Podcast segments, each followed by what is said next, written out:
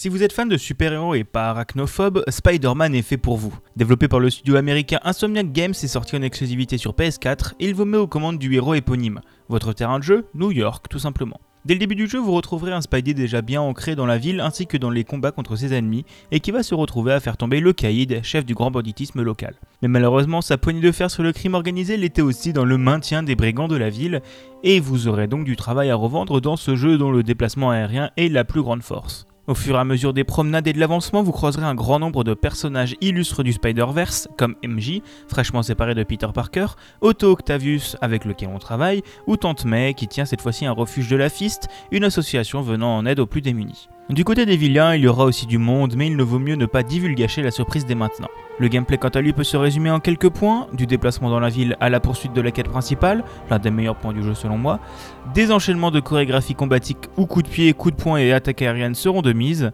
et pour finir, des phases d'infiltration avec ou sans combat.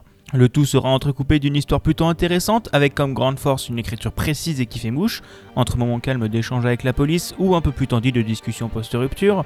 Chacun des personnages aura son propre caractère et les différents doubleurs et doubleuses sont très convaincants. La modélisation des visages et les animations en tout genre aideront aussi beaucoup à s'attacher aux différentes personnes et à ce qu'elles peuvent ressentir.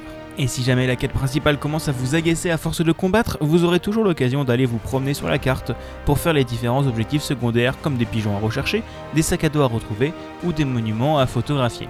Et si à la fin de l'histoire vous ne voulez pas quitter l'univers du jeu, la série de 3 DLC La ville qui ne dort jamais vous replongera dedans avec une histoire et de nouveaux objectifs inédits. Pour conclure, Spider-Man propose une expérience très riche et complète qui ravira autant les fans de Marvel que les total néophytes comme moi qui pensent que Spider-Man appartient au monde de DC Comics. Bientôt disponible sur PS5 dans une édition remaster ou avec le standalone Miles Morales, vous aurez toujours l'occasion de découvrir ce bijou créé par les parents de Spyro.